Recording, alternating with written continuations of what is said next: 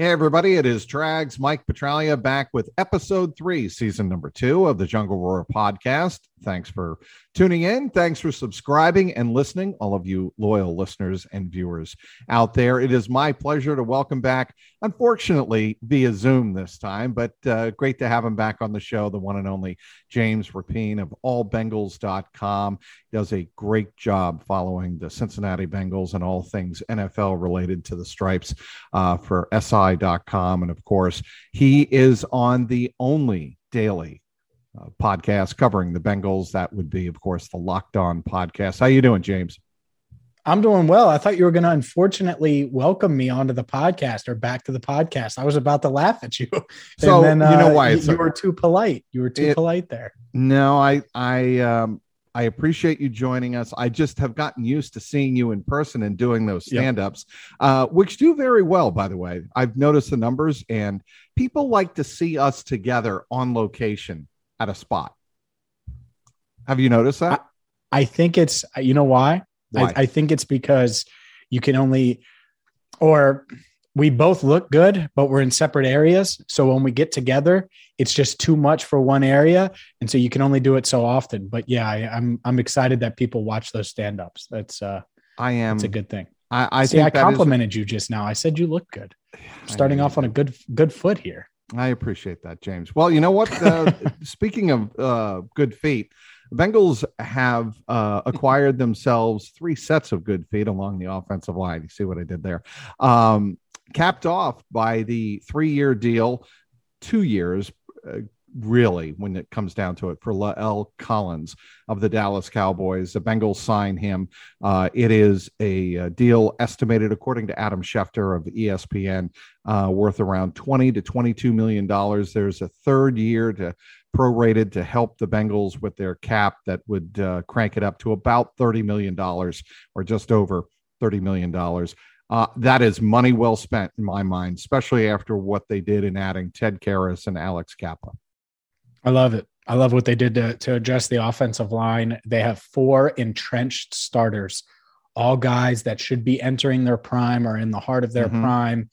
And uh, they had to go out and they had to spend, and they spent on guard from the jump. And I, I wasn't anticipating Alex Cappa being that guy at 1201 last Monday, and, and he was and uh, they were able to get Karras, a guy you covered in New England, and uh, two guys that can pass block their tails off when they need to in a drop back situation. And then when you add Lyle Collins, who, um, man, I need to get used to it. Lyle Collins. I, have been saying it wrong. Anyway, when you add, if you're going to uh, pronounce his entire name, we, he gave us a tutorial on Wednesday yep. during a Zoom call, mm-hmm. and um, it was uh, was oh no, it was Dan Hoard who asked him up front, straight out, how do you pronounce your first name? La'el. But then mm-hmm. he went on to say, I'm cool with just being called L, LC, or I've heard a few other nicknames, bodyguard. And he's aware of, you know, obviously that uh, he was memed to death after he said, I'm Joe Burrow's new bodyguard. Nobody's going to touch you. But anyway, it's La'el Collins, according yeah, to La, La'el. La'el Collins. So yeah, I'm gonna have to get get that down here as as we move forward. Um, th- that being said, he was the main course, and he came a week in. He's the best of the group. He's the best lineman that they have in that building now. Instantly comes in and is their best right tackle. With all due respect to Andre Smith, since Willie Anderson, and so it's uh it's a huge upgrade and it's exciting because they have all of these pieces that seem like once in a generation like pieces and so the fact that they were able to add the offensive line help that they needed it's uh it's huge going into the draft where maybe they'll bolster the trenches a bit more well i thought it was interesting on wednesday that Zac Taylor was asked about what his realistic expectations were. I think Kelsey Conway of the Cincinnati Enquirer asked this. Um, and when you take a look at the talent that's been added, and Zac Taylor acknowledged that I thought I think going in we expected two, and we would have been happy with the two that we got in in obviously Karras and Cappa. Um, but then they weren't necessarily guaranteed that Dallas was going to release them. And the fact that the Bengals were able to wait long enough, play the game perfectly, patiently mm-hmm. and wait on the Cowboys to release him, then go out and sign him to really, a, I still think, a team friendly deal. You know, three years and even $30 million. That's not a terrible deal. You mm-hmm. look at the way the Bengals played it, it was perfect. And I saw this on Twitter and somebody tweeted it out. And I think it's a great point, even if the numbers aren't exactly this. They were able to sign Cappa, Karras, and Collins for the mm-hmm. same value of Terron Armstead. Mm-hmm. Yep. I mean, and, that's, and that's... great job by Duke Tobin and and and Katie Blackburn and Troy Blackburn. They all aced the exam as far as I'm concerned to this point. For sure. And look, they weren't just one piece away from fixing the line, and they knew that.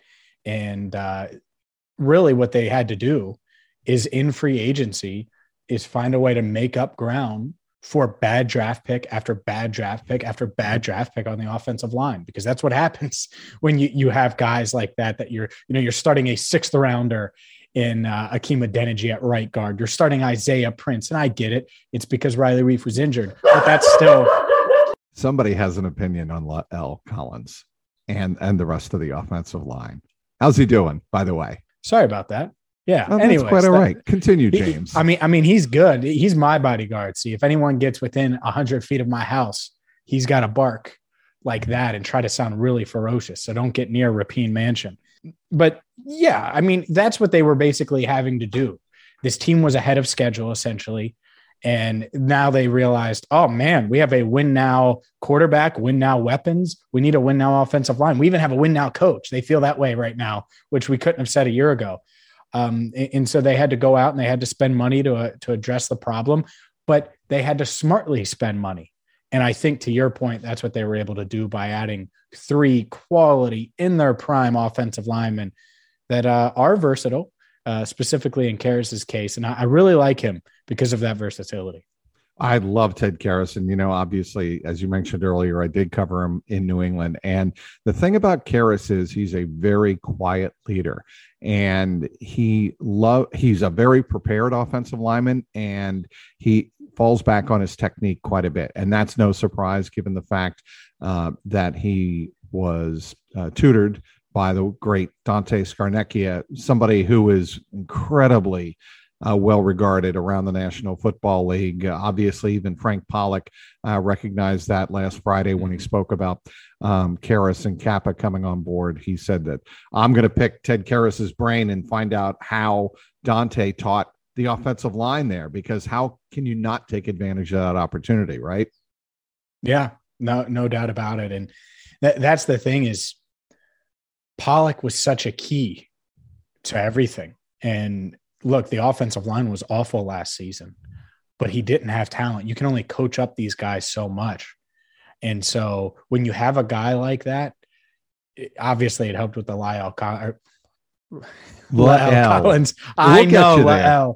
La'el. I, I just did a video, eight minutes on La'el Collins, and I got it right every time. I come on this pod and you're rubbing off on me, Trags, with your mispronunciations, even though you actually got it right and I didn't. Um, that being Which said, is a one once in a million uh, occurrence, but continue. He's a big factor, right? He was a big factor in adding Collins, but I think it matters with guys like Cappa and, and guys like Karras because you don't want to go to a place and that's it. You you're stop learning and you're not being coached hard and you're not uh, growing and you're not moving in the right direction as a player because Heck, in Cappa's case, he's only going to be 30, 31 and hit free agency again. Karras three year deal. He's going to still probably sign another contract at some point. So you always want to keep improving. So uh, having a good offensive line coach with the reputation that Pollack has across the league, that matters when, guess what? You're going after offensive linemen and you're trying to get guys to buy into what you're doing.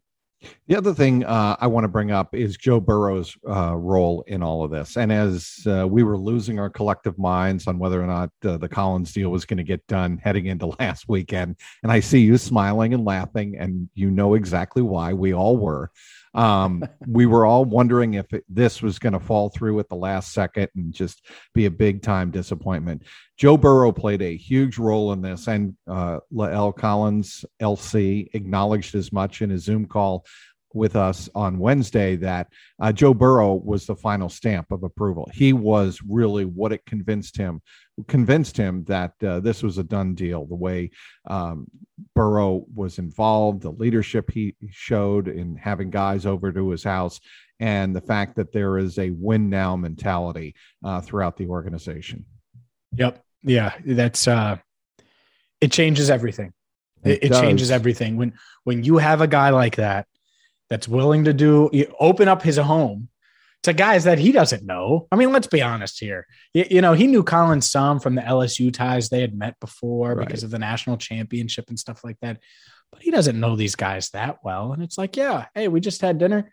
Let's let's go over my house and let's hang out. And it's huge. It, it's uh, it, it can be it can make all the difference in the world, especially for a franchise like the Bengals. Yep. That is in the Midwest and isn't a top five market where or isn't going to be beachy every single day. The Saturday where uh, La'el Collins was going back and forth and he was bouncing around the mall, it was rainy. It was dreary. It wasn't the best weather. And so, uh, you know, that's uh, that becomes a little bit of a harder say. Hey, leave Dallas, and and not that it's awesome there all the time, but leave that area, that part of the the uh, country, and and come to this midwestern town. And uh and so and it's not just collins. I'm just saying in general when you're trying to land guys like this. And so the fact that you have a quarterback that talented that's also willing to lead on and then off the field away from the facility in, in recruiting. I think it's huge. And i think the bengals have done a good job of taking advantage of that uh, over the past couple of years to land some of these guys that they have. Felt like i was at my little brother's house. It was just authentic it was real. It was pure. That really stamped it, put it over the top. Those words from Collins on Wednesday on his visit to Joe Burrow's house. Uh, Good really, question, James. Can't believe you asked it. That Go was ahead, a Mike. great question, James. and I was going to give you credit. I was going to get around to that, but okay. Um, you just put it out there. You stole my own thunder on my own podcast. Way to go. Mm-hmm. Um, but anyway, no, I, James, you asked the question. It got right to the heart of the matter, and uh, on on Joe Burrow being a leader there. And you know, I think Collins gives you some insight as to you know what he feels about Cincinnati now, what he feels about Joe Burrow. He also, I thought, gave some uh, very well thought out uh, reflections, if you will, on his time in Dallas. He had nothing but love for the Dallas Cowboys on uh, Wednesday mm-hmm. when he spoke about his former employer. He didn't, you know, shoot any, he didn't burn any bridges heading out of Dallas. That organization, there's no animosity. It's all love. Collins said he appreciated the the opportunity that Dallas gave him in his first seven seasons, and if you thought that you know Dallas fans were going to be able to you know fire some ammunition his way and hurt his feelings. That just wasn't the case on Wednesday. No, no, uh, it's uh, extremely mature. Is, yes. is what I would say is how he seems to have handled all of this. And I, I know there were some character questions and yep. there's things like that. It seems like he's ready for that next phase of his career. Didn't take a shot at the Cowboys. Didn't say, you know that he said look you have to respond to adversity and he's dealt with some adversity. The suspension last year missed all of 2020 so i thought he uh, he handled the the questions including the cowboys one because he could have said man yes. they shouldn't have cut me. You know what they should have done? Not signed zeke elliott to a ridiculous contract because that's why they cut him. Let's be honest here. They they wanted to save some cap space in some cap room this year and and so they had to go that route. They're not better without La'el Collins. They're not, even though they like the young kid in Dallas, they're not better with him, uh, without him. So, um, yeah, it's, it uh, was a, cer- it, it was good that he took the high road. It was certainly a different tack than somebody we're going to, well, let's just get to Hayden Hurst now. Hayden yeah. Hurst didn't exactly have that same approach for, uh, with regard to the Ravens and Falcons, did he? he did not. I was just he, given an opportunity. Yeah. Oh my God. It was, it was I mean, a, that a was complete 180. It was he crushed opening, James. He so he's the 25th pick in the 2018 draft. Spent yep. two years in Baltimore, then two years in Atlanta. And I admit it. You look on the surface, Mark Andrews emerges, and you're catching passes from Lamar Jackson in what is really a run-heavy offense. Your 1st mm-hmm. couple of years, you get traded to Atlanta. You have a career year, and then they draft Kyle Pitts, and this dude's just like. Uh, here's what I would say about about it Trags because I do like Hurst and I think he fits a lot of what they'll do. And you know, I'm not going to say anything new necessarily there. We, and we can get into that. I also don't like in my life, and I'm not saying he's this, but what he did in that opening news conference could mean this. I do not want people around me that are woe is me. Oh man, it just never goes my way. I don't want it. And so I hope that's not it. And I'm not saying it is. No, I agree. But I, my God, percent agree with you. Great people and great players emerge regardless of the situation, at least to agree a degree. They pop regardless. And if you're a first round pick, you got to pop regardless. So I think this is Hayden Hurst.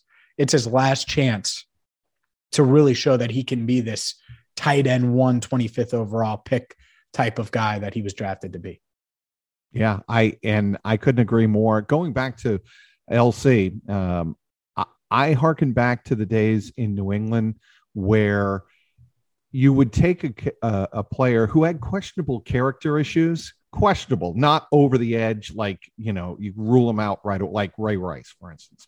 That's an extreme example, but even the Patriots know we're not touching Ray Rice. But there were other players who had suspension issues, had uh, obviously stubbed their toes with regard to personal conduct uh, in the past, but the Patriots got them in the environment where there were clearly defined leaders that would say to the player, We're going to give you an opportunity here I don't know if Burrow would say this necessarily.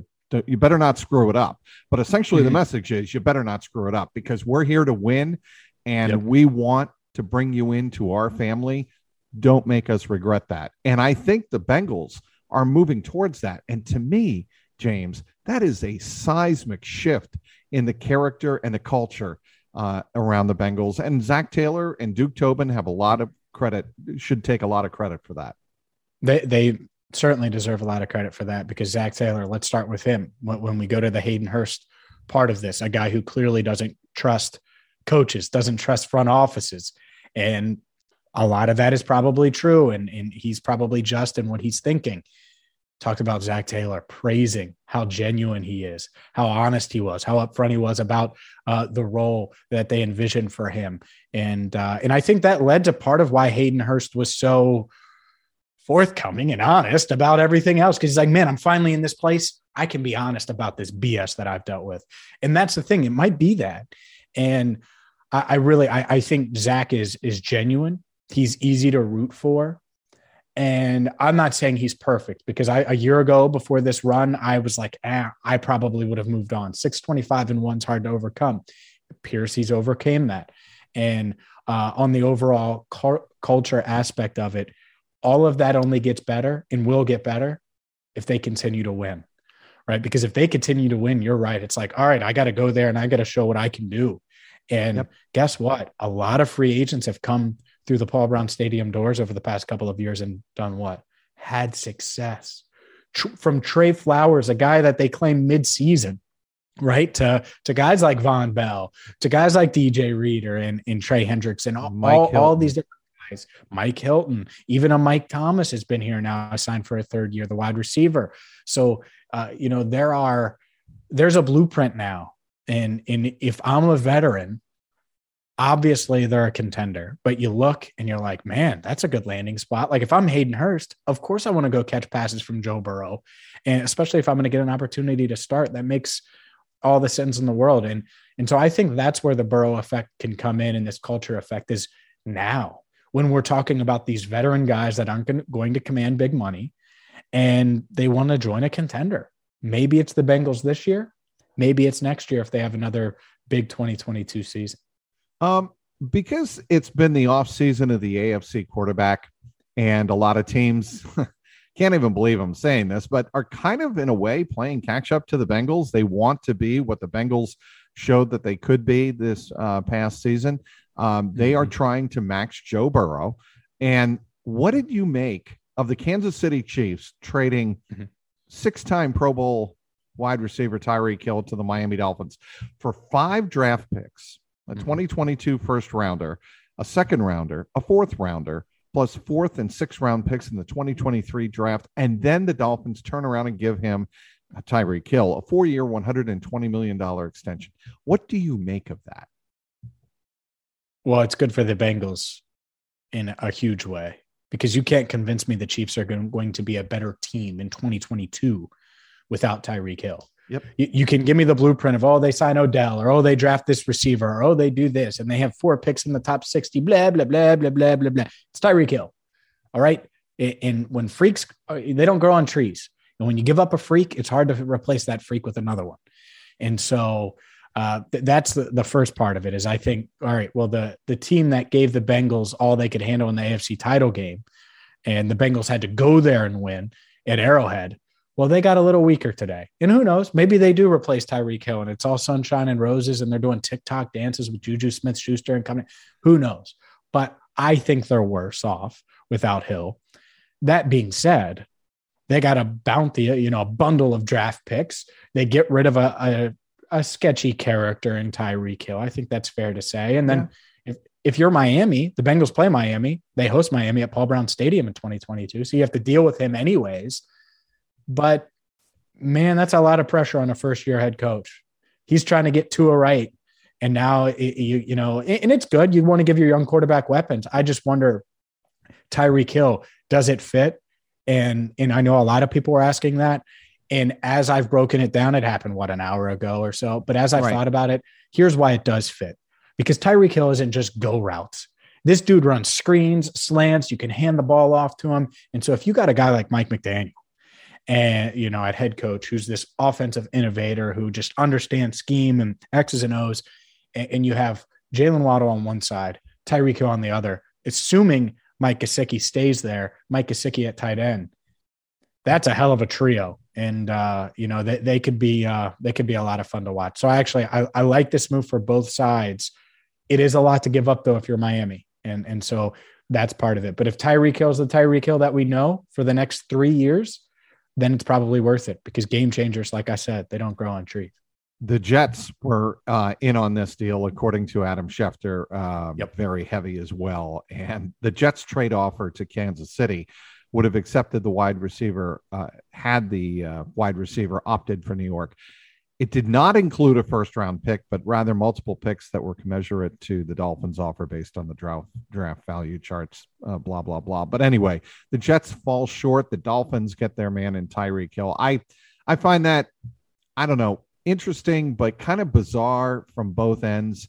I don't like it from either end. I, I'm, I kind of disagree with you there, James. I, for the Dolphins, I just don't see how this really helps. Like you said, a first year coach um, trying to get Tua right. I think that that's true, but I just don't think it helps them immediately. And that's a lot of dough to pay out, a lot of dough. But and, and, and, that's the other part of this is, you know, um, the, the contracts that have been handed out last week and this week, Deshaun Watson fully guaranteed. Um, Davante Adams, his deal. Now Tyreek Hill's contract, highest paid wide receiver in the NFL. Tee Higgins is on the clock after this year for an extension, yeah. extension eligible. Ja'Marr Chase in a couple of years, who, especially in a couple of years, could be the best receiver on the planet, like trending in that direction. We could be talking about not only the greatest receiver in Bengals history, but one of the best to ever play. And I get it. I'm going off of just one year, but it's not just one year. He was great at 19 years old in the SEC. So, that being said, the Bengals, well, they're they're going to have to get um, two things. One, get ready for that while also mm-hmm. competing. And I think that's why you don't go after a Terron Armstead and, and you break it up and you find these quality pieces. But two, the way they're structuring deals where it's really it's front loaded they may have to uh, change that a little bit the guaranteed money they commit to they are going to have to change that for joe burrow so that's going to be the interesting thing is, right. is how this changes with higgins and not necessarily this order higgins burrow chase uh, these guys that Jessie Bates isn't on that level, but these guys certainly will be when they're extension eligible. Hey, you surprised that um, Honey Badger um, has not signed anywhere yet? And and do you think that could um, Tyrann Mathieu could the fact that he hasn't signed could impact Jessie Bates? Maybe if Jessie Bates had a different agent, I uh, that, that, that's where I keep coming back to. Man, is I, I think David Mulugheta, uh, you know, he he was bragging about Watson's deal, and he's really good at his job. But I think he's that type of agent, right? That wants to say, "I got my client top of the market safety money. And if you don't get that or, or, get a certain amount guaranteed, but at the same time, that the safety market isn't what he anticipated, I think. And so, yeah, I, if I'm Bates, I want to get a deal done, uh, especially with Mathieu out there. You're right. Mathieu isn't even 30 yet. He's about to be. Um, so yeah, uh, he's one of my favorite players in the NFL, by the way. Hope he doesn't land in the AFC North. Uh, you know, go, go to Tampa Bay and play. We, you know, with my guy TB12, or uh, or who knows, maybe come to Cincinnati. I would love to uh, love to hey, cover Tyrann Mathieu talked, for a year. Have, have, we talked since Tom Brady announced that uh, he was going to, uh, and he wrecked the uh, selection show? Um, since he announced that he was coming back, I don't think we've talked, have we, on our podcast? We haven't. No, you're right. We haven't. Oh, we, we you know what talked. this means? He's back. He's back. And uh, assuming that the game is not in Germany, and I don't think it will be, um, the Bengals travel to Tampa Bay next year. Yeah. And it will no, be I, Joe Burrow against Tom Brady. I'll be there. Yeah. So will I. I, I might be in the front row. I might not be in the press box that day. You'll be in the press box. You'll, I might take off. I might send. I might send a proxy, and then you, you'll see me you know, with, with a six. No, I'm just kidding. Um, no, I, I it, it, will be fun though. To I've never covered a Tom Brady game.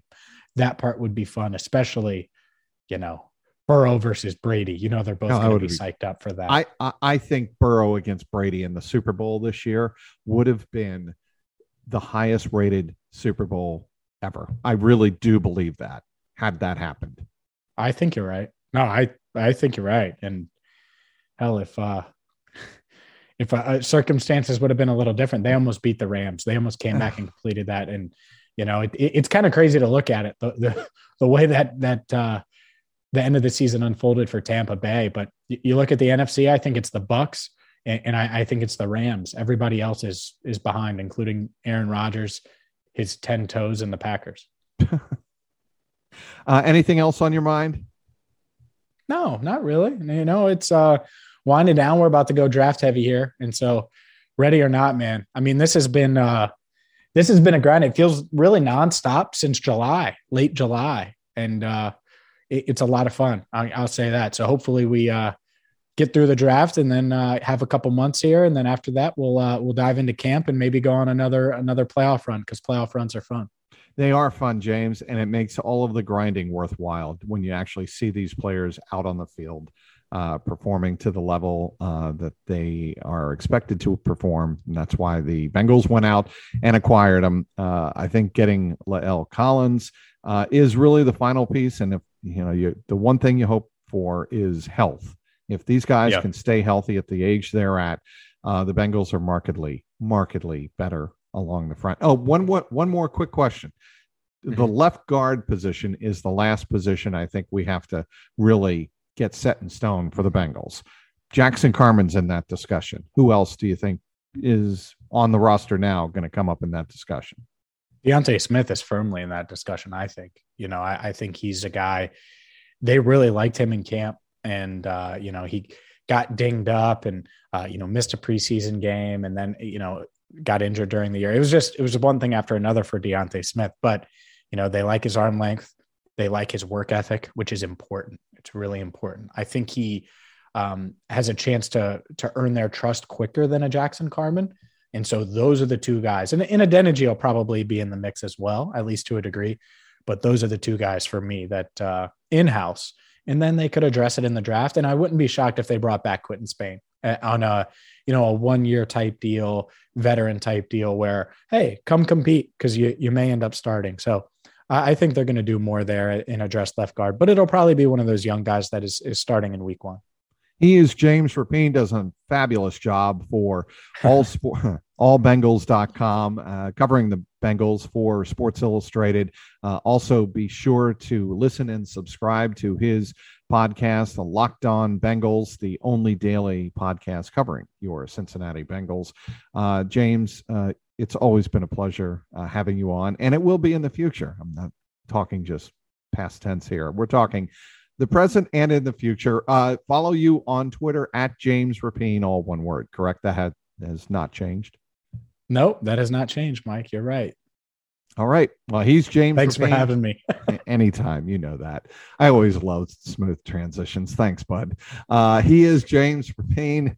I'm Mike Petraglia Trags. This has been the Jungle Roar podcast. We'll talk to you next time.